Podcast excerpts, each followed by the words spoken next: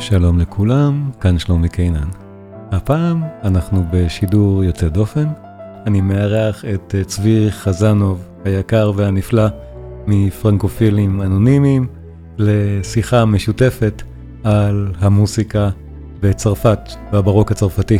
זו הרצאה שהועברה במקור בקורס על מוזיקת הברוק, שאני מעביר ממש עכשיו, אבל זה היה באמת כל כך נחמד ומוצלח, ואני רוצה שגם uh, חברי פרנקופילים אנונימיים יוכלו לשמוע את זה. כולם מוזמנים בהחלט ליהנות, המוזיקה משגעת והסיפורים נהדרים. קורס מוזיקת הברוק עדיין בעיצומו, קורס נהדר, מאוד מאוד מקיף, וכשנסיים אותו יהיו קישורים לרכישת הקורס הדיגיטלי. בינתיים זה המתאבן, וכרגיל, התמיכה שלכם מאוד מאוד עוזרת. קישורים לתמיכה בערוץ, לקבוצות הרלוונטיות בפייסבוק וכולי, בתיאור של הפודקאסט. מלך השמש. בואו נתחיל. אנחנו היום בצרפת, בלואי ה-14, והפוקוס של 70 השנה של שלטונו זו תקופה מאוד ארוכה, אמנם 70 שנה הוא לא היה... הוא לא היה מלך בפועל, לפני זה היה איזה שר, אנחנו תכף נדבר על זה, אבל 50 מתוכם או משהו כזה, הרבה מאוד שנים הוא היה מלך. והאומנויות הבמה, לא רק המוזיקה, היו חשובות לו. אנחנו נדבר היום בעיקר על שלושה מלחינים צרפתיים שמייצגים מעולה את התקופה הזאת והם מרכזיים. לולי הוא דמות מרכזית מאוד מסיבות שאנחנו תכף נגיע אליהן. גם ודאי כמלחין, אבל גם מעוד סיבות של פוליטיקת חצר, שהייתה מאוד אופיינית למקום ולתקופה. אני אדבר גם על שרפנטיה, שזה כאילו היריב שלו, למרות שזה אולי לא, לא נכון לראות את זה ככה, אבל כן, באותה תקופה, וזה מי שלולי מעך, כאילו המוכשר השני לידו, ונדבר קצת יותר מאוחר על קופרה. אה, אבל כולם קשורים ללואי, כולם, כולם במהלך אותם 50 שנה של לואי ה-14 לפני ואחרי ורסאי, והכל תמיד קשור גם להפקות הבמה האלה המפורסמות של לואי ה-14 לפני ואחרי ורסאי. זה, כל מה שנשמע היום קשור איכשהו, איכשהו לבמה. איכשהו, איכשהו לעניין הזה, לאו דווקא אופרות, מחזות, דברים אחרים, אבל כן, החצר של לואי זה העניינה. ולצורך הרצאה כמו היום על צרפת, אז צרפת זה הרי... אה, מקום שהוא בליבם של הרבה מאוד פרנקופילים. אה, באמת, יש, יש הרי ביטוי אפילו, פרנקופילים, ביטוי ידוע, אוהבי, אוהבי תרבות צרפת. אז אני עשיתי כמה הרצאות באתר ישראלי שנקרא פרנקופילים אנונימיים, שאני מאוד אוהב אותם, ואתר מומלץ, תבקרו בו. ומנהל האתר, שהוא פרנקופיל ענק בעצמו ומבין המון, צבי חזנוב מפרנקופילים אנונימיים, וביחד עם זה אני גם מציג את המוזיקה. אז... אה, אז קודם כל, אני, אני, צבי מציג את עצמו, ואז נתחיל לשמוע מוזיקה, ואז נמשיך, וזה יהיה כמו סוג של דיאלוג עם צבי שלא נמצא כאן, אבל המון תודה צבי שהקלטנו את זה לפני כן, וככה הצלחת לבוא אפילו, אפילו בשלט רחוק. אז קודם כל שצבי יספר קצת על עצמו ועל האתר שלו. בוא ספר לנו קצת, פרנקופילים אנונימיים, צבי חזנוב, מי אתה ומה מה, מה זה פרנקופילים? אה, טוב, פרנקופיל זה בן אדם שאוהב מאוד את תרבות צרפת, ואני אוהב את תרבות צרפת מאז שהייתי ילד, פחות או יותר. אה, אתה צרפתי? ממש לא. אני ירושלמי, ההורים עלו מרוסיה ב-74, אין לי טיפה של דם צרפתי בוורידים. אולי וואו. אני צרפתי של כבוד, אני לא יודע, אבל... אה, פרנקופיל לא, אמיתי. אני פרנקופיל, באמת. ולפני כעשר שנים בדיוק, ב-2013, מתוך סתם איזה רצון להתחיל, אה, הקמתי אה, בהתחלה דף פייסבוק שמהר מאוד התגלגל להיות אתר שנקרא פרנקופילים אנונימיים. זהו, וזה אתר שכבר יש בו יותר מאלף כתבות. וואו. והוא מצד אחד הוא קיים בשביל אנשים כמוני שמאוד אוהבים היסטוריה, אבל גם אוהבים מוזיקה ואוהבים כל דבר אחר שקשור לתרבות. כן. ויש לא מעט כתבות כאלה, ומצד שני הוא גם קהל לקהל יותר רחב, שנוסע לפריז ומחפש מידע אמין, איכותי, מעמיק יותר. זאת אומרת, אני מספק, לא סתם, לא, לא, לכו תראו את הנוטרדם ואת המגדל אייפל וכולי, וסמנו וי, ו... לא, אני אתן לכם ממש את הרקע ההיסטורי, את המקומות הסודיים יותר, את ההמלצות שלי, מסלולי טיול, ולא רק פריז, דרך אגב, כל צרפת, יש לי כתבות גם, הנה עכשיו רק חזרתי מהריביירה אה, ואני כותב עכשיו סדרה של כתבות על הריביירה. נהדר. וכולי. אז בקיצור, אם נוסעים לצרפת, או סתם אוהבים את התרבות שלה, זה המקום בשביל. זה... הכל בחינם, האתר הוא כן. בחינם כן. לגמרי, ומומלץ להירשם, יש אלון שמגיע פעם בשבוע, למי שפחות בפייסבוק ופחות מעניין אותו. יש אלון עם כתבות נבחרות ו- וכולי, ככה ש... אז מומלץ מאוד, ותודה רבה צבי. אז זהו, זה צבי, זה אתר פרנקופילים אנונימיים, מאוד מומלץ, תבדקו אותו, אחרי זה אני אתן לכולם את הקישור אם תרצו. אה, באמת הכל שם בחינם, וטובי המרצים מדברים אצלו על נושאי צרפת. מרתק, יש שם גם כתבות נהדרות, אני מאוד מאוד אוהב, אבל ודאי, צבי, אנחנו מבינים, יודע מצוין על התרבות בחצרו של לואי ה-14, זה הפוקוס שלנו היום. בואו נשמע רגע, לפני שאנחנו מדברים על לולי, נשמע רגע את המוזיקה של לולי. אני רוצה להשמיע קטע מאוד מפורסם של המלחין, מאוד מאפיין גם של המלחין, ואחר כך בואו נשמע את הרקע, באמת המרתק בכלל, ליצירה הזאת בחצרו של לואי ה-14. זה מאוד חשוב, בלי לואי ה-14 אין לולי. אין, אין את כל הפן הזה. כל הברוק הצרפתי, כמו שאנחנו מכירים אותו, לא קיים בלי החצר הזאת. בואו נשמע רגע קטע של, של לולי, קטע מקסים, מאוד מאוד מפורסם.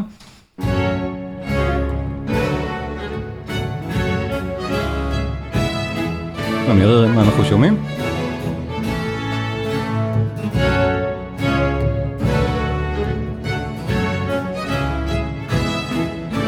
למה אני לא מוצא את זה? שנייה.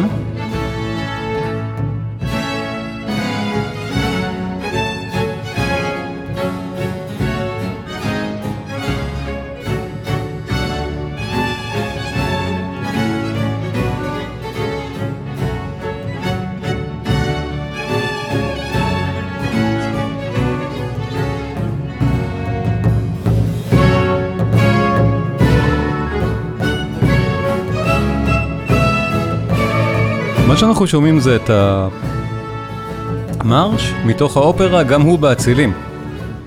אה, אני מחפש רגע את עטיפת הדיסק בשביל להראות לכם, דיסק מאוד מומלץ.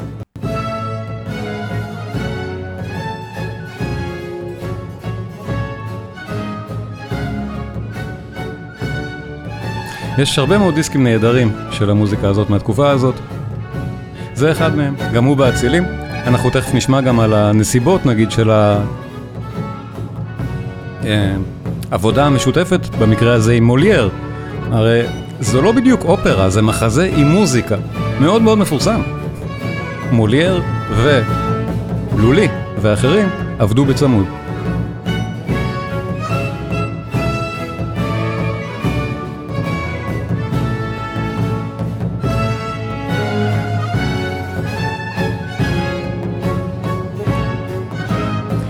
זה אמור להיות בסגנון טורקי. זה נקרא בתוך, ה, בתוך, ה, בתוך המחזה מרש לטקס של הטורקים. באוזנינו זה לא נשמע במיוחד טורקי, אבל גם בהקשר של נניח הרונדו על הטורקה של מוצרט, אנחנו דיברנו על זה, מה שבעיניהם בתקופה הזאת טורקי זה הסוג הזה של התופים נגיד, של הקצב, הדבר הזה נשמע להם אולי מעט טורקי, המצילות, הדברים האלה, לאוזנינו זה לאו דווקא טורקי, בעיניהם כן. אז לולי נשמע כך.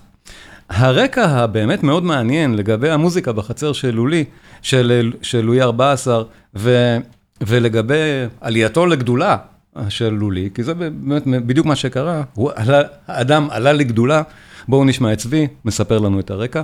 אנחנו צריכים להבין איך, איך הכל מתחיל. בעצם הכל מתחיל מזה שלואי ה-14 mm-hmm. רוצה, הוא מבין שהוא רוצה, שכדי להפוך את צרפת לגדולה באמת, הוא צריך שהתרבות שלה, בכל המובנים, תהיה גדולה מכל תרבות אחרת. זה מתחיל בכלל ממקומות אחרים, לדוגמה. ומתי זה קרה בצרפת? מתי, אה, זה באיזה, קורה, באיזה תקופה באמת? מש, משנות ה-60 של המאה ה-17. של המאה ה-17, כן, דברים שקורים, כן, בדיוק. שקורים mm-hmm. פחות או יותר במקביל, כן? בדיוק. אם עד, עד התקופה הזאת, מי שלט בצרפת לפני לואי ה-14, לואי ה-13, ובאמצע לואי ורישליה, אבל לואי השלושה עשר, שוב, היה, הוא הקים למשל את הכינורות של המלך, לגרנד קיורי, הקיורי זה עורבה. ושם כן. היו הכינורות הראשונים של המלך, אבל גינו אוכל, אתה יודע, אתה אוכל, מנגנים לך בכינור, לא, לא באמת, וזה לא שלא היו, היו מלחינים צרפתים גם לפני לואי ה-14, כן, הייתה מין תקופה כזאת שלואי 14 הרי היה בן חמש כשאבא שלו מת, ואז הוא הפך למלך, לכאורה. אבל אתה יודע, בגיל חמש אתה לא באמת שולט. ובין גיל חמש ועד גיל 23, שאז מזריני מת, מי שבפועל שלט היה מזריני. ומזריני מביא, כמו קתרין דה מדיצ'י לפניו, ומרי דה מדיצ'י, הם מביאים מאיטליה, קתרין דה מדיצ'י הביאה בעיקר אוכל, אבל לא רק, כמובן אומנים, כמובן ציירים, כמובן הכל, בעצם הנושא האיטלקי היה מאוד חזק בצרפת עוד משלהי כן. המאה ה-15, כאשר מלך צרפת שרל השמיני פולש לאיטליה, ופתאום נפתחו לו העיניים. ובאמת המוזיקה נגיד הר... בתקופת הרנסאנס שלפני הברוק הייתה באמת איטלקית שהשפיעה על צרפת. היא הייתה מאוד איטלקית, נכון. אם כי, אם כי אמ, גם היה לנו בבורגון. כן. כן, לא, אבל, לא, אבל אנחנו לא ניכנס לזה. בתקופה הזאת שאנחנו מדברים, ראשית המחצית הראשונה של המאה ה-17, המוזיקה הצרפתית לא באמת הייתה קיימת, זה היה בעיקר כן. חיקוי, היו הרבה איטלקים שהגיעו, האיטלקים בהוטל דה בורגון מעלים קומדיה דל ארטה, הם גם מעלים, באופרה מתחילה עם מונטוורדי באיטליה, בערך באותה תקופה, פלוס מינוס, אתה יודע. זה 1600, 1607, מונטוורדי זה הזמן, כן. בדיוק, וזה לאט לאט זולג, זה זולג באמצעות מזרן ומרי דה מדיצ'י, הוא זולג לתוך צרפת. כן. ואז בעצם מה שקורה זה שלואי ה-14 עולה לשלטון עוד קודם לכן, בשנות ה-50 של המאה ה-17, כשהוא, כשמזריני עוד שולט, הוא מכיר את, ג'י, את ג'ובאני בטיסטה לולי, שהגיע מפירנצה. הוא מכיר אותו כי שניהם היו רקדנים. לואי כן. ה-14 מאוד מאוד אהב לרקוד, הוא במקור איטלקי, אחרי זה הוא אוקיי. צרפת, כן? הוא צרפת. הוא הפך מ... ג'ובאני בטיסטה לולי, כן. הוא הפך לז'אן בטיסט לולי, כן. אבל הוא איטלקי לחלוטין. אבל בקיצור מגיע ז'אן בטיסט לולי, ואז בעצם לואי ה-14 עולה לשלטון, והוא מחליט ליצור תרבות, הוא אומר, צרפת הולכת להיות בעצם, אה, היא הולכת להיות תרבות מספר אחת. וכמו שנוצרת אדריכלות צרפתית באמצעות לבו ומנסר ואחרים, ונוצר ציור צרפתי, כמו למשל לברן, לדוגמה, ועל מיניאר, ועוד רבים וטובים, ככה מחליט לואי ה-14, אני רוצה מוזיקה צרפתית. בואו נעצור רגע ונשמע באמת עוד קצת מהמוזיקה של לולי, לפני שאני רוצה להתקדם לעוד עניינים עם צבי, שאנחנו מדברים על, אה, על מלחינים אחרים. לולי, כמו שצבי ציין, החיבור היה דרך הריקוד, הוא היה רקדן. ו, ו, ו, הרבה מאוד מהמוזיקה שהוא הלחין, הייתה באמת מוזיקה שקשורה, שקשורה לעניין של ריקוד. הוא הלחין גם הרבה מאוד אופרות למשל, אבל תמיד הריקודים שבהם הם, הם אלמנט חשוב, ואלה דברים שבאמת שווה, שווה אולי לשמוע קצת. אה, ולראות איך מהם התהוו אחר כך צורות אחרות. כבר בפעמים הקודמות אנחנו דיברנו על שמות נגיד כמו מינואט ורונדו וכאלה שחוזרים. אז למשל הרונדו זה מין המצאה של לולי, הוא עיצב את זה בתור מין סוויטת ריקודים קדומה, ואחר כך הרונדו הפך להיות משהו שנמצא בכל היצירות הברוק והיצירות הקלאסיות. ההשפעה של הדבר הזה באה ישר מהיוזמה של לולי בשביל אותן סוויטות ריקודים. הרונדו המוזיקלי כדוגמה. וגם, אני שוב, אני אראה את העטיפה.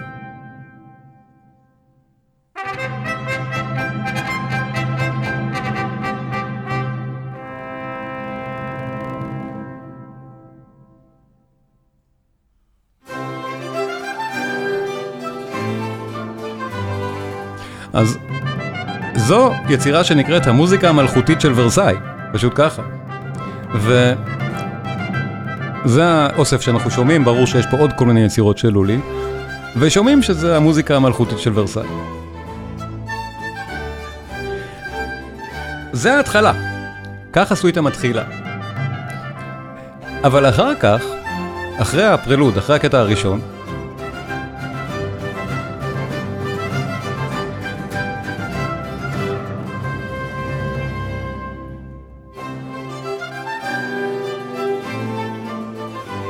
אנחנו נשמע באמת את הרונדו שמורכב כבר באופן שאחר כך אנחנו נזהה אותו כאופן הקלאסי בו מורכבים אותם קטעים בשם רונדו.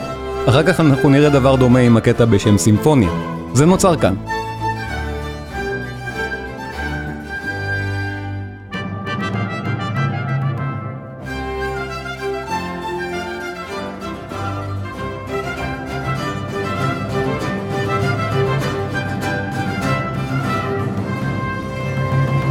אז משהו כמו הפרלוד הקצרצר הזה של לולי, אנחנו נשמע לשם השוואה עוד מעט מעוד כמה מלחינים צרפתיים מאותה החצר, ונבין גם את הסגנון, סגנון ורסאי, בטח הסגנון של החצר של לואי. אבל בואו נשים לב, קטע מקסים מאותה, מאותו אוסף, אוסף, ה, אוסף המוסיקה של ורסאי מאת לולי, לזה הוא קורא רונדו. רונדו החתונה במקרה הזה, זה כנראה ההקשר. קטע מקסים.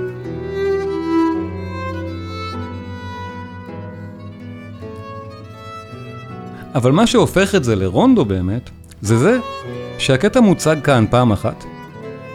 אחר כך יש באמצע קטע שנקרא ער, עוד ריקוד.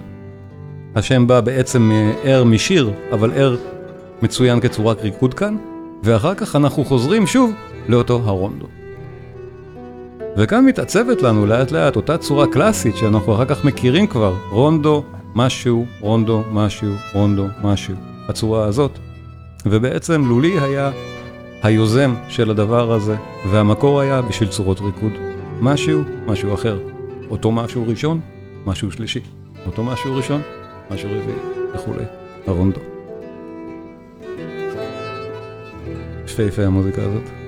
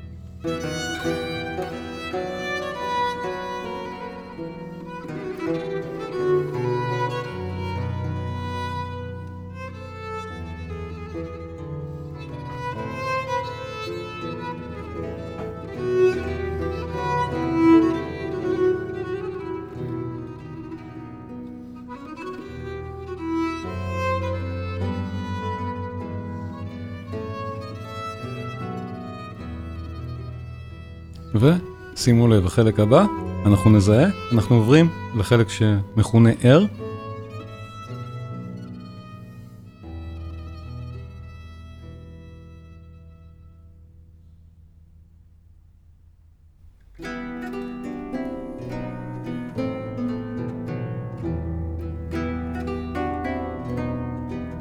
אפשר להבחין שזו וריאציה על נושא מאוד דומה. בתוך אותו צורה של רונדו, זה שייך איכשהו. וגם זה משהו שיאפיין אחר כך את הצורה הזאת ככל שהיא תתפתח לאורך המאה ה-18, 19 ו-20, את הרונדו.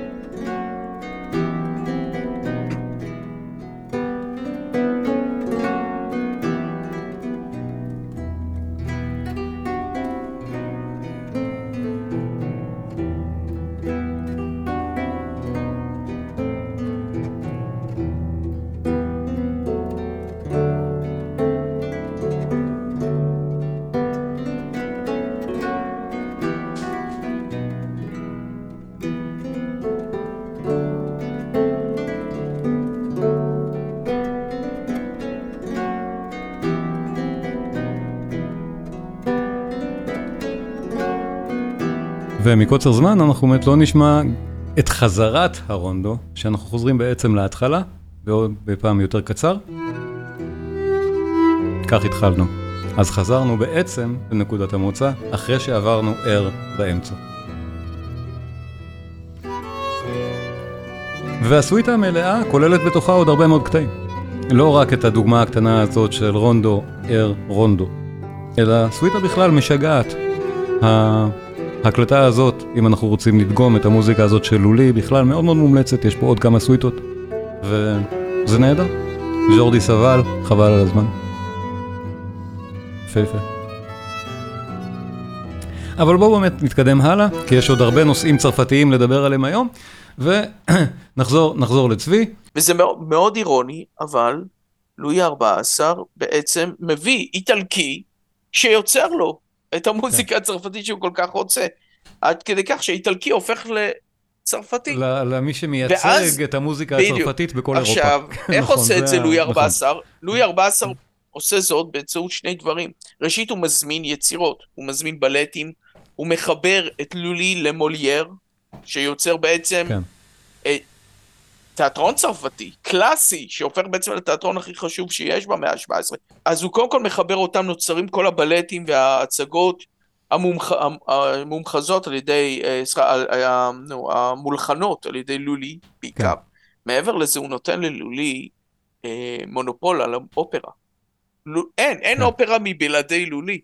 בחצר תקופה. של... אה, בחצר של... לא רק בחצר, גם מחוץ, אלא בכלל מחוץ. בצרפת? לולי מקים, בוודאי, הוא מקים ברובע השישי, כן. הוא מקים אופרה משלו, אחרי זה זה עובר לפלה רויאל. ומה אם באמת אם... אה, יש הרי אופרות צרפתיות אחרות. שאלה מצוינת. בהחלט שיש. נו, מה שקורה כן. זה שישנם עוד מלחינים צרפתיים שלומדים ויש להם מה לומר. כן. המו- המוכר ביותר מביניהם זה שרפנטייה, נכון. אבל Mm. לולי דרך עליו, מחץ כן. אותו. עכשיו באיזשהו שלב לולי הסתכסך, הוא- נפלא. הוא מלחין נהדר, כן. הוא נפלא, אבל אתה יודע, לולי בעצם מחץ אותו, הוא הביא, אתה יודע, באמצעות רגולציה ובאמצעות כל מיני דברים כאלה, הוא לא אפשר, הוא אמר, אוקיי, אתה יכול לעשות אופרה, אבל רק עם שלושה זמרים. או עם איזה שני כנרים ועוד איזה... זהו, אתה לא יכול עכשיו להביא לי פה מקהלה וזמרים כן, ותזמורת שלמה. הוא- הכתיב את האג'נדה בקיצור, בצורה כן, שתהיה הכי- אה, הכי מועילה לו. רק בשביל להשוות בין שני המלחינים, אז אה, באמת הם, אה, שניהם נגעו גם באותם דברים, ואחת מהיצירות המפורסמות של שניהם זה הטדאום, שזה טקסט לטיני שמולחן אה, סדרתית, מלחינים אותו המון פעמים. טדאום יש לכל מלחין בערך מהרנסאנס הברוק, וגם אחר כך לברוקנר למשל, אחת מהיצירות המקהלתיות הכי ידועות שלו, זה אותו טקסט של טדאום, טקסט, טקסט אה, לטיני. אה, אז אפשר פשוט להשוות באמת את התדאום המפורסם של לולי והתדאום המפורסם של שרפנטייה, ובאמת לשמוע. וזה אומר, אני חושב, די הרבה. שתי היצירות הן מדהימות, דרך אגב. זה כל אחת ואחת מהן, ניתן היה, לת... אם, אם היינו מקדישים יום, אה, כאילו מפגש ליצירה של שרפנטייה, התדאום שלו, לדעתי, יצירה שיכולה להחזיק מפגש שלהם. בטח, חבל, הקצרנות הזאת, אבל רק בשביל הרושם, באמת, בואו נבין, אני אראה גם את הטקסט, טקסט לטיני, אנחנו מבינים, בואו נשמע בהתחלה תדאום של לולי.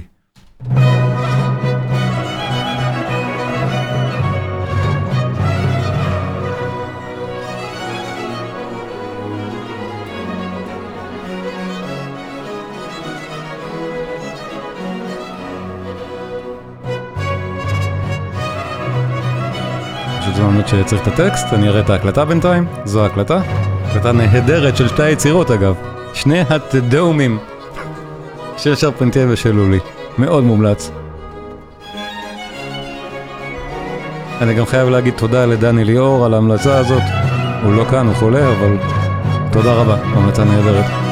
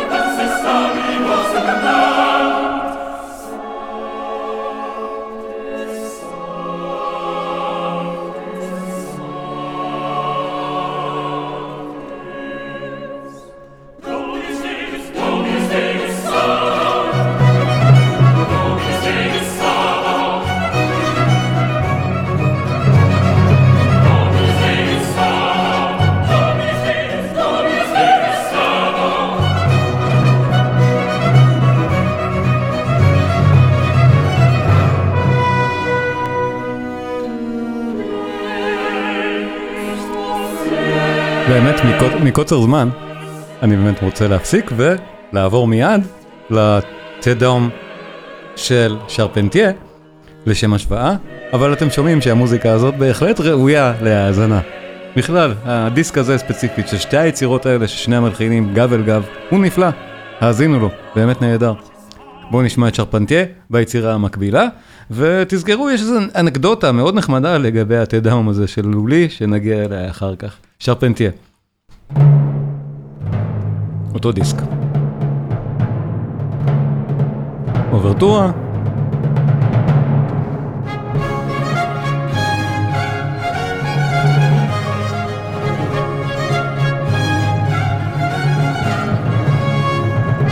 עכשיו צריך לראות את החיוכים על הפנים שלכם של איך אנחנו מכירים את זה, נכון?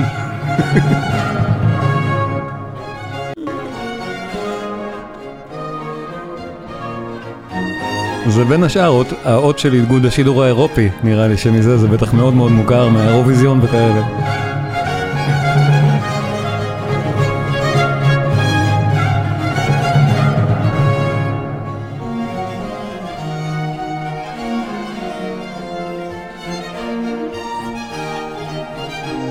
כן, בדיוק יונה כתב האירוויזיון.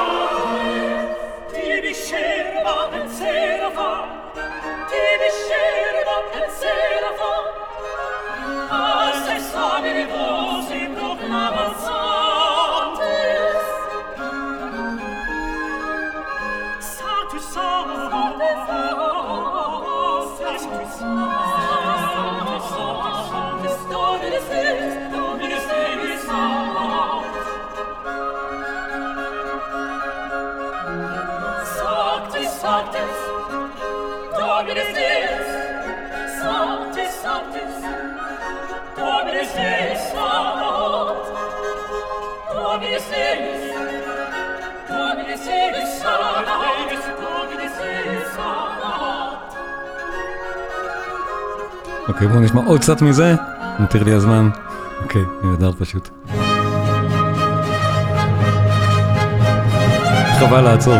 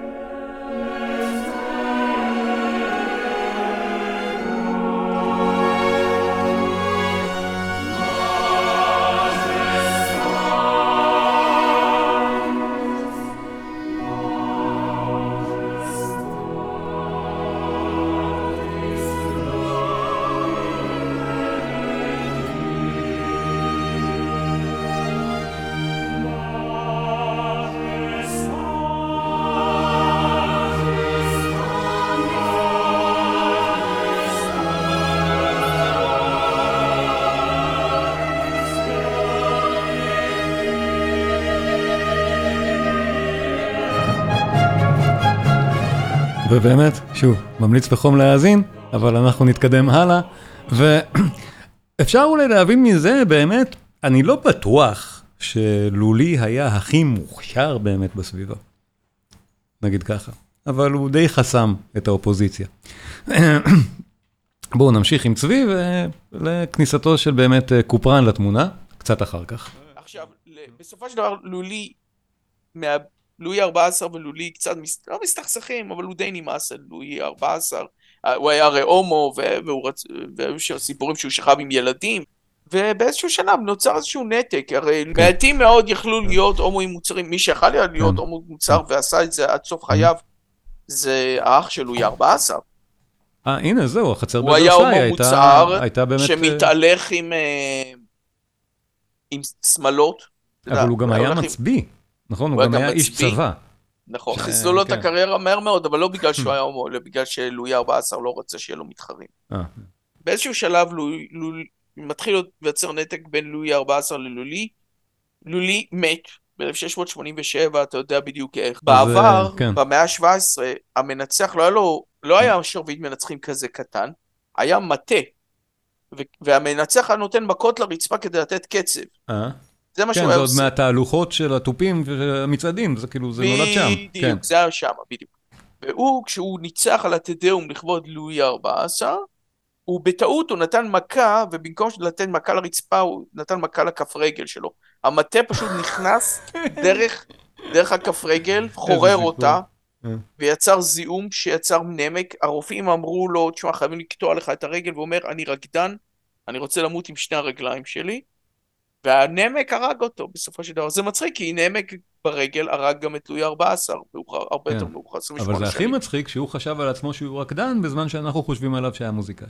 כאילו, אתה יודע, זה הכי מעניין. אבל הוא קודם כל מבחינתו היה כן. רקדן שמלחין. הוא ראה את עצמו כרקדן קודם כל. ולא מוזיקאי שרוקד, כן. כן, כן, בדיוק, זה בכלל מעניין.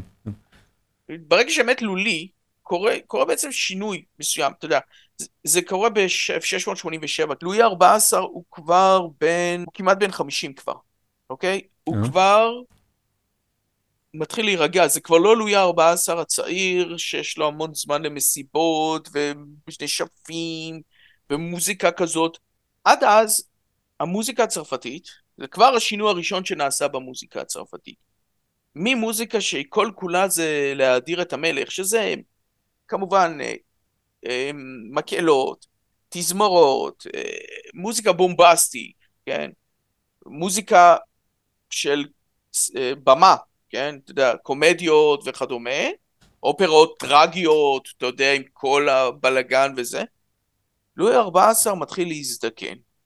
הוא מתחיל להזדקן, הוא מתחיל להיות קצת יותר דתי, בעקבות אשתו השנייה, מדאם דה מנטנון, ובמהלך אה, במהלך ראשית המאה ה-18, השנים האחרונות לחייו, הוא מת ב-1715, אבל בין 1700 בערך. ב-1715, לואי ה-14 מאבד את אחיו, שהוא די אהב אותו, אבל זה ניחא, הוא איבד את הבן שלו. הוא איבד שני נכדים שלו. הוא איבד את, הנין, את אחד מהנינים שלו. זאת אומרת, והיה מעורב במלחמה שברוב הזמן הוא הפסיד בה. איזה מלחמה זו הייתה? מלחמת הירושה הספרדית. ועל כל זה גם נחת עליהם ב-1713 היה חורף נוראי, שהסן כפה רעב נוראי, בקיצור, מגפות, כל הצרות שאתה יכול לחשוב נפלו על הבן אדם הזה ב-15 שנים האחרונות לחייו, אוקיי? וכל זה גם משנה את הטעם המוזיקלי. חלפו הימים של המקהלות ושל התזמורות. לא, לואי ה-14 רוצה כעת מוזיקה שקטה, עצובה. בקיצור, פתאום משהו משתנה. משתנה ב...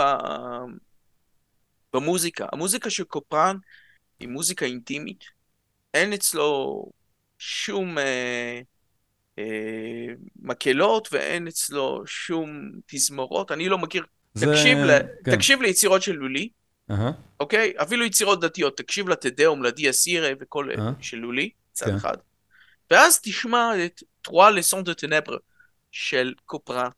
קופרן זה כבר דור הבא, כי הוא נכון. נולד כ-30 שנה לפני, סליחה, אחרי לולי. כן. והאמת, קופרן זה באמת, הוא קצת כמו באך, במובן הזה. הוא נצר למשפחה של מוזיקאים.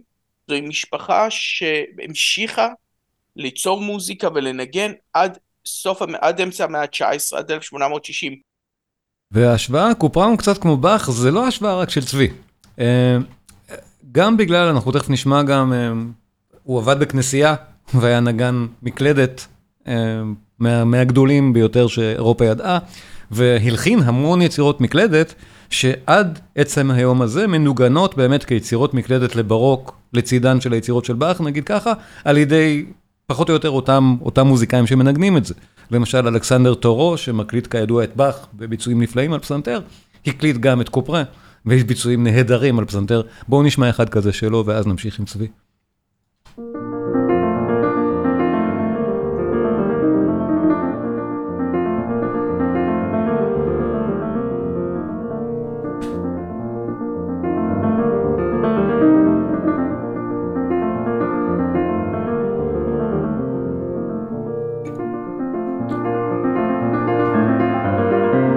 דיסק מומלץ מאוד בכלל, אלכסנדר טורו הצרפתי. גם לבאך וגם לרפרטואר צרפתי הוא נהדר. גם ההקלטות שלו, של כל מה שהוא עושה, זה נפלא.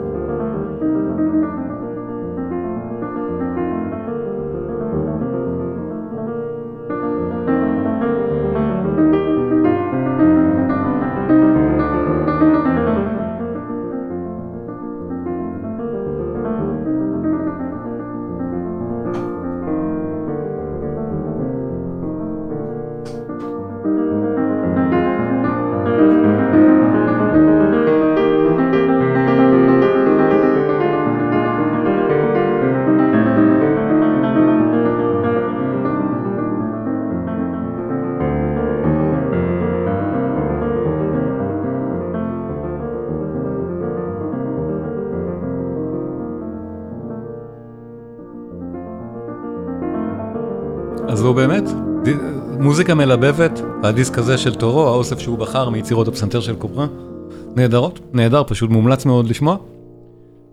ובואו נשמע עוד קצת את צבי על אותו הנושא. עכשיו, עד היום, מי שנוסע לפריז, אני תמיד ממליץ לו, ישנה כנסייה בברוק, סליחה, במראה, שנקראת סן ג'רווה סן פורטה. הנה, הנה, יש... רק סתם שתבין, זו כנסייה מאוד מעניינת, כי היא נבנתה... זו תמונה טובה נגיד? החזית מאוד חשובה, כי זאת חזית במאה ה-17. מצד שמאל הכנסייה אתה רואה מבנה, נכון? צד כן, שמאל. כן. רואה איזה צ'ופצ'יק של מבנה, כן? מה שנכנס כן. לפריים. במבנה הזה הוא התגורר עם משפחתו. אה, הוא גר ליד הכנסייה, בקיצור. הוא גר ליד הכנסייה, הוא ניגן על העוגב בכנסייה, גם אבא שלו ניגן על העוגב בכנסייה. הוא, הוא היה כל כך גדול מבחינה מוזיקלית, שכשאבא אבא שלו מת כשהוא היה צעיר, ולמרות שהוא היה מאוד מאוד צעיר, מהר מאוד נתנו לו להיות הנגן עוגב ראשי, היה לו, דרך אגב, מישל רישאר דה ללונד, אה, הוא היה גם מלחין מפורסם, הוא כתב המון מוזיקה לוורסאי, מוזיקה ל... אה, לכל החגיגות, המון, המון מוזיקה של חצוצרות ותופים כן. וסימפוניות כאלה, אתה יודע, לכל מיני טקסים ו- ו- ו- ומסיבות של המלך ודברים כאלה. הוא, ככה הוא מוכר. אז זהו, צבי הזכיר כאן את דללן, ו... או דללנד, הוא מבטא צרפתית יותר נכון ממני, אה, וזה בהחלט מלחין שכדאי להתייחס אליו. אם יישאר לנו זמן בסוף, אני אשמיע קצת מוזיקה שלו, אה, אני, או שבתור בונוס להיום. אה, זה גם מלחין נהדר צרפתי מהתקופה, והמוזיקה שלו נפלאה. נחכה, נחכה עם זה כהדרן, ו... אבל בואו נמשיך על קופרה. לקח אותו תחת חסותו, אבל מהר מאוד, שוב, הבן אדם היה גאון מוזיקלי, והוא התחיל את הקריירה והמשיך את הקריירה בתור הנגן עוגב של הכנסייה הזאת. עכשיו, קופרן באיזשהו שלב אה, בעצם מגיע לידיעת המלך, כי הבן אדם הוא גאון מוזיקלי, אתה יודע. עכשיו, הכנסייה נמצאת במרכז המראה, ברובע הרביעי, נמצאת מאחורי ההוטל דה ויל. שיא תקופת המראה זה המאה ה-17. כל שמנה וסלטה של צרפת גרה שמה. דה סביניה, אמ, המרקיזה דה מנט... מי שתהיה אשתו השנייה של לואי ה-14, דה מנטנון, דה מונטספן הייתה אוכלת, היו פה סלונים ספרותיים, כל מיני דוכסים ורוזנים, ורסאי עוד לא, עוד לא קיים, או שהוא בתהליכים להיות זה קיים. לא קשור ללואי בינתיים. לא קשור. מה שאני רוצה לומר זה שכשאתה בעצם אה, מנגן בכנסייה, ששם למשל הת- התחתנה מדאם דה סביניה עם המרקיז דה סביניה, שכל שמנה וסלטה של צרפת מגיעים לכנסייה הזאת להתפלל, והם שומעים את המוזיקה שלך, הדרך שלך לתשומת הלב של המלך היא מאוד מאוד קצרה, אתה יודע, אי אפשר להסתיר אם יש לך כן. גאון מוזיקלי כזה שיושב פה ומנגן על עוגב. כן. וככה בסופו של דבר קופרן מגיע לתשומת ליבו של המלך, אנחנו מדברים על סוף המאה ה-19 או אפילו יותר ראשית המאה ה-18. ואז, כפי שסיפרתי, אמ, בוא נאמר ככה, 15 השנים האחרונות בחייו של לואי ה-14, אלה היו 15 שנים שהוא היה, אני חושב, מאוד שמח לוותר עליהם. הוא היה שמח, אני חושב, בדיעבד למות בשנת 1700 ו- וזהו, ולא לעבור את מה שהוא עבר. הוא רוצה, הוא מתכנס לתוך עצמו, הוא צריך משהו שמאפשר זה, הוא לא צריך כנסיות ענק כאלה. זה הכנסייה, יש. אותו דבר, תמונה אחרת מאותה כנסייה של זה כנסיית סן ג'רווס, אה, כן, נכון, נכון, כי זו כנסייה מאוד יפה, כי היא אה. התחילה במאה ה-15, ואתה רואה כאן גותיקה שמאוד אופיינית למאה ה-15, קוראים לזה. פלמבויאן גותיק, אה, אני לא יודע איך לתרגם את זה לעברית, לא משנה, אבל. הפסאדה זה מה- מהמאה ה-17. כן. בקיצור, הוא מחפש משהו קטן, אינטימי ועצוב, וקופרן הוא המלך של המוזיקה הקאמרית. אין, לקופרן כמעט ואין יצירות שהן תזמורתיות. גם היצירות התזמורתיות של קופרן זה לתזמורת מאוד מאוד מצומצמת יחסית, כן? לא, זה לא כמו דללון שיש שם המון אה, עשרים ומשהו כנרים ותופים וחצוצרות ועניינים, לא. וקופרן בעצם מביא למלך שורה של יצירות, יצירות קאמריות, שאפשר לנגן בחדר שלו, המלך כבר לא צריך לצאת מהחדר ולא צריך כלום. זמר או שניים, בסו קונטינו ויש לך מוזיקה.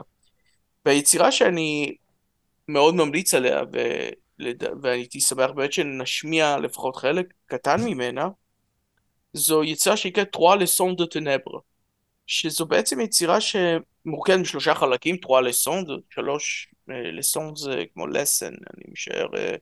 אה, שלושה שיעורים כאילו. כן, אבל זה בעצם מגילת איכה. כן, כן. אני לא יודע למה קוראים לזה... מגילת איכה, טנ- אה, טנברה זו יצירה מאוד. מאוד ידועה שלו, ויש לה הקלטות נפלאות, אני גם אשמיע אחרי זה, אולי נראה לי איזה הקלטה אחרת של זה, אבל גם מה שאתה שלחת הוא יפהפה. אז כפי שאמרתי, זו יצירה שהיא מאוד מאוד אינטימית, מאוד.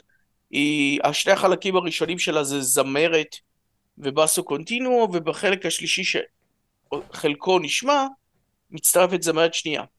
עכשיו, מה שמעניין זו יצירת איכה, ובשלב מסוים כשתרגמו את היצירה הזאת ללטינית, מי שתרגם, תרגם, לקח את האותיות ופשוט תרגם אותן באופן המילולי שלהם, זאת אומרת הוא ממש כתב א' בלטינית, ואחרי זה ב', אה, הוא כתב א', א', ממש ככה, כאילו, וב' כן. וג' וד' וכולי וכולי. כן, כן. אז כך באמת מקובל בטקסטים האלה, הרבה פעמים, זה כן. לא רק פה. כן, נכון. כן, אבל קופרן, מה שהוא עשה כאן, והוא עשה כאן דבר מדהים בעצם, הוא לקח את האותיות האלה והפך אותם למין שערים מוזיקליים שמפרידים בין חדר לחדר של היצירה הזאת. וזה הדבר היפה. זאת אומרת, אנחנו נשמע עוד מעט חלק מהחלק השלישי, ששם יש זוג אה, זמרות. אנחנו נתחיל לשמוע אה, את האות יוד, תנסה להקשיב, אתה תשמע מה שהן שרות את האות יוד, כן. אחרי זה הן שרות את מה שהן שרות בלטינית, ואחרי זה הן עוברות לאות כ', כמובן שהיצירה נמשכת הלאה והלאה עד האות אה, נון. כן. שדרך אגב האותיות הולכות ונהיות יותר ויותר יפות לדעתי, ככל שהיצירה מתקדמת, וזה מדהים לראות כמה דרמה וכמה יופי אפשר להכניס ביצירה לשני זמרים ובאסו קונטינו, פחות או יותר. עכשיו, עוד דבר מעניין, היצירה הזאת בזמנו נוגנה במנזרים. היה מקובל שכל פעם שהיו מסיימים פרק, נגיד עוברים מי' לכ', היו שם שורה של אה, נרות, וכל פעם היו מכבים את הנר. ועוד נר, ועוד נר, ועד שזה, כן. ועוד אז נר. אז זה גם דרמטית היה... מאוד יפה, המדע, המדע הבימתית. בדיוק, ומשם זה הלסון דה טנברה. דרך אגב, במה שאני הבאתי לך, בהקלטה הזאת, זה לאור נרות, אם אתה שמת לב. אה, בוא נראה את זה ביחד. אז אנחנו מדברים פה על האות י' בעצם, נכון? אה, אה, על החלק כן, הזה. נתחיל עם י'.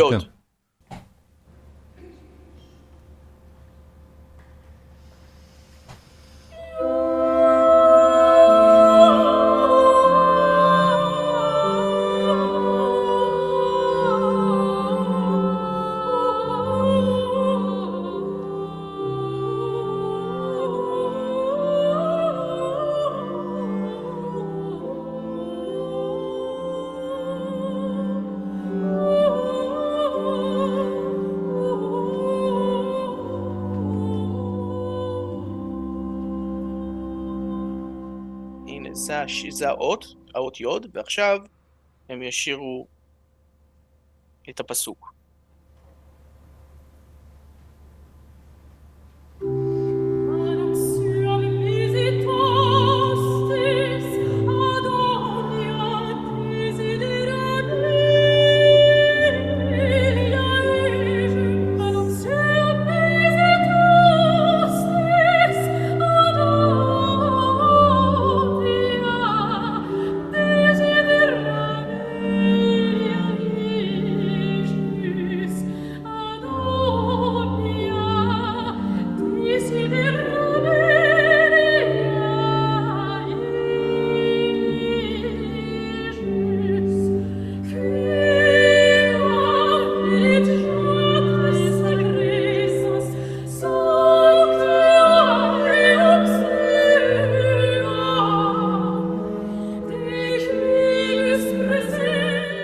שאין תרגום על הסרט. צבי, אתה יכול לספר לנו מה הם שרות?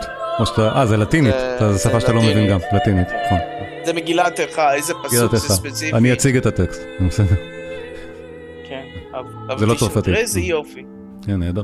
הנה, תקשיב עכשיו. כ...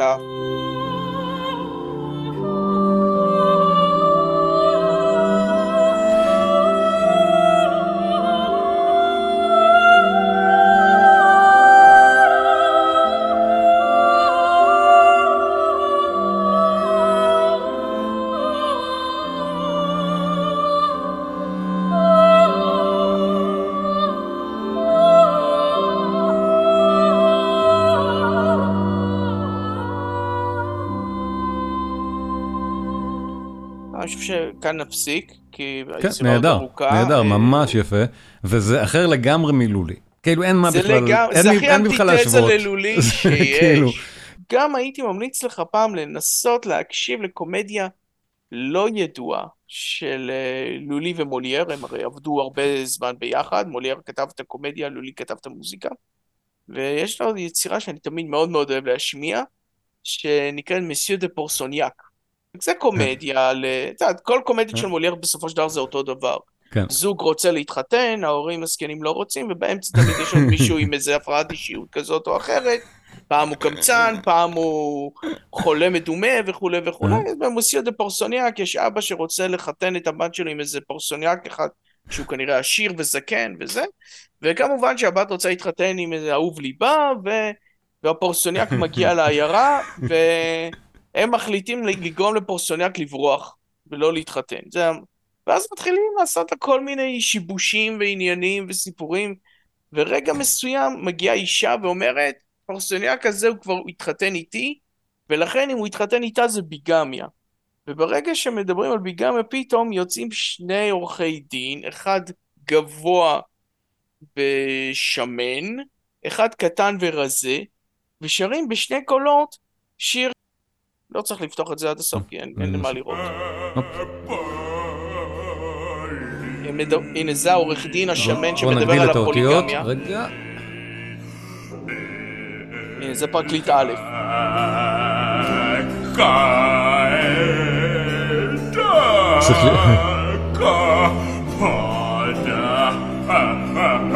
אנחנו פה? אין לי את הצרפתית ממול. אה, הנה עד ה... עכשיו אנחנו בפרקליט ב'.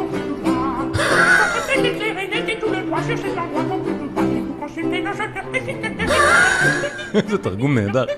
כן. זה אלתרמן, אה? או שלונסקי אחד מהם, כן. גדול. רגע, עכשיו איפה אנחנו? אין יותר. הנה. לא, לא. שרים ביחד. הוא- כן. אה, הוא שר את המשפט שלו, הם עושים... בדיוק, סוג של אוקיי, פוגה, כן. בערך. סוג של משהו דו- דו-קולי, כן. מעולה.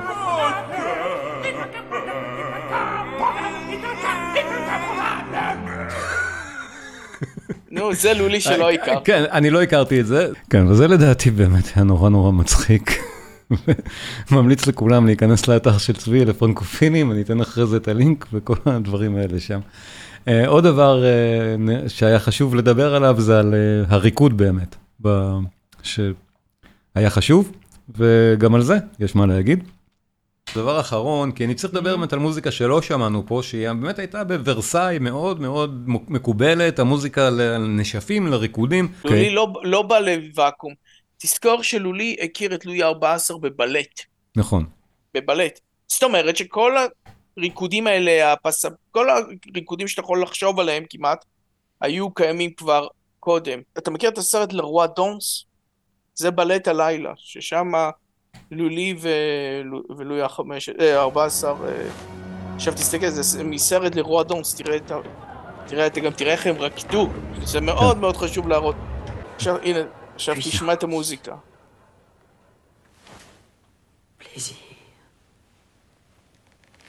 אנחנו, נעלי עקב, אתה יודע, לואי 14 המציא את נעלי עקב. לא ידעתי. אז הנה, עכשיו אתה יודע. כן, הוא המציא, את הקונספט של אופנה בכלל, לא? לא, כאילו את הקטע הוא- של... הוא- הוא היה מאוד חזק בקטע של אופנה. הוא הוא אחראי על כל מיני דברים. על העניבה למשל. אז זה ניסיון לשחזר איך שזה נראה בוורסאי?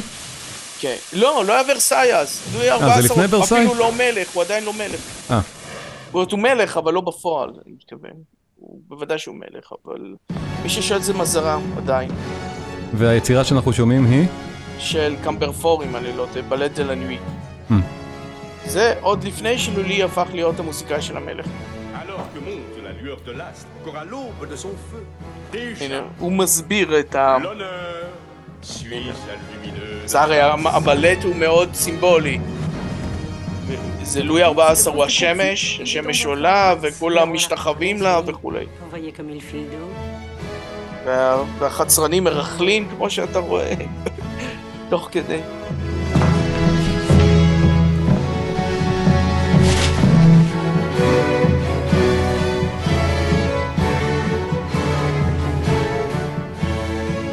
Dans son sillage, partout le suivent.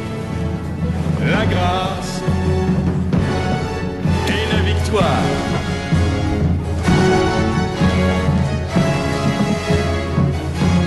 Par Dieu, mais c'est jeune franc qu'il fait danser. Tous les ennemis d'hier. Un fils par famille ralliée. L'idée est fort belle. אתה רואה פה את מזרן ואת מארי דה מדיצ'י. סליחה, לא מארי דה מדיצ'י, אנ אנ מאוסטריה.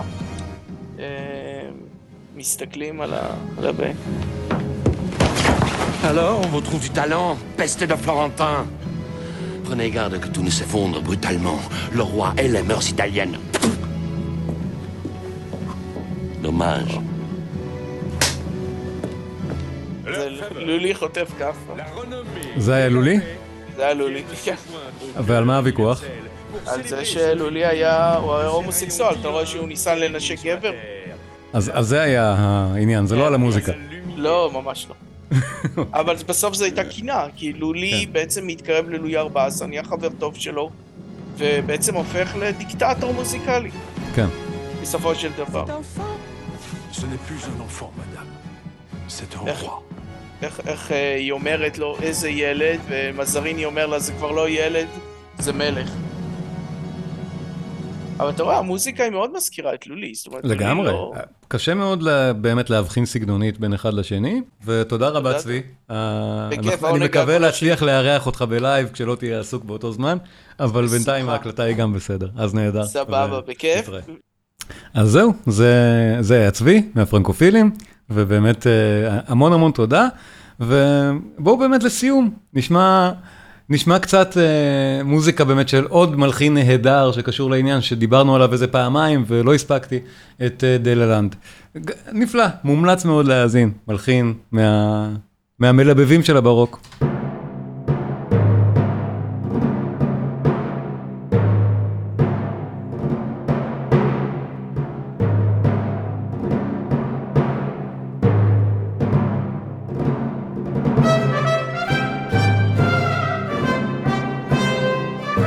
השאלה לגבי רמו, זה אחר כך.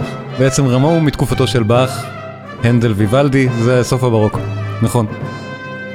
שאלה טובה, אבל...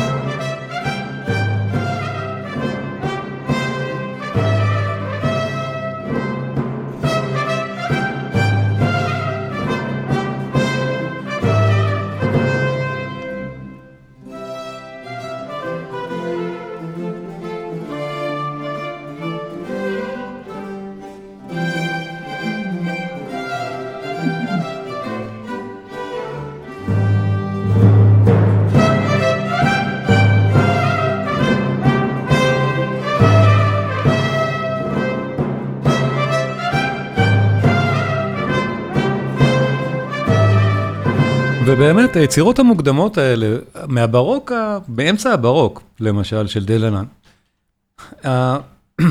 הקטע האחרון שנשמע היום נקרא סימפוניה, סימפוניית כריסמס. זה לא הסימפוניה שאנחנו מכירים, בכלל לא.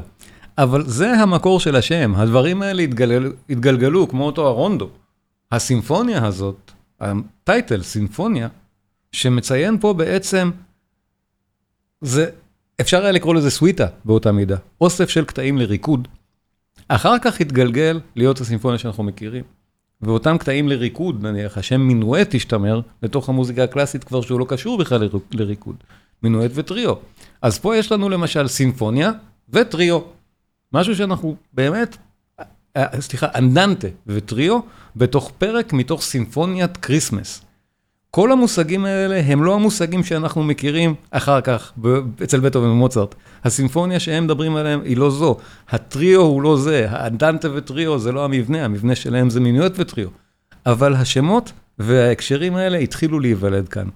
בואו נשמע סימפוניה, אנדנטה. הסימפוניה הזאת, כל פרק שלה הוא דקה וחצי, ויש לה שלושה פרקים. סימפוניית ברוק. נהדר.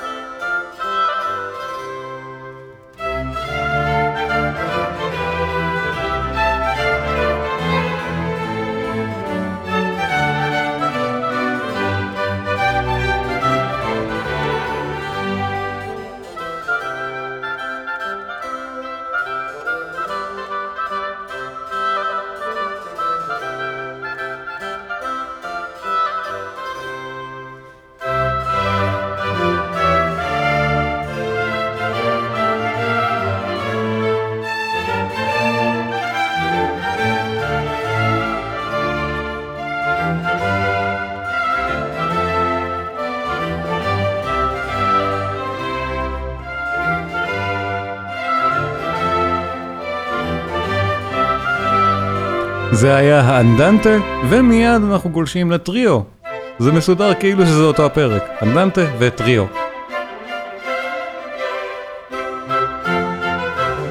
אפשר ממש לשמוע פה איך זה בא מהריקוד. זה הריקוד השני.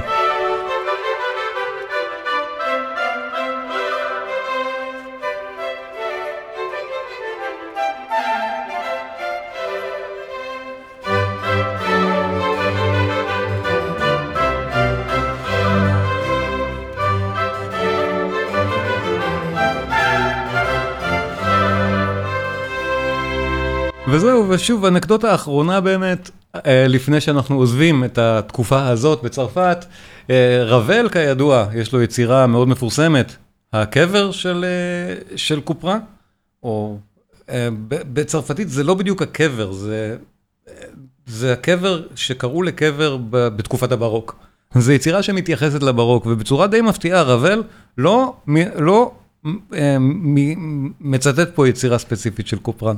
הוא מתייחס לקופרן בתור סמל. וכל קשר בין זה לבין באמת המוזיקה הוא רק בצורה ובמבנה. זה בנוי כמו סוויטת ברוק של קופרן. עם, עם, ה, עם, עם אותם ריקודים, אבל למשל כשאנחנו שומעים פה אצל רבל מינואט, ברור שזה לא מינואט של ריקוד ברוק, אבל ברור שהקצב הוא מינואט.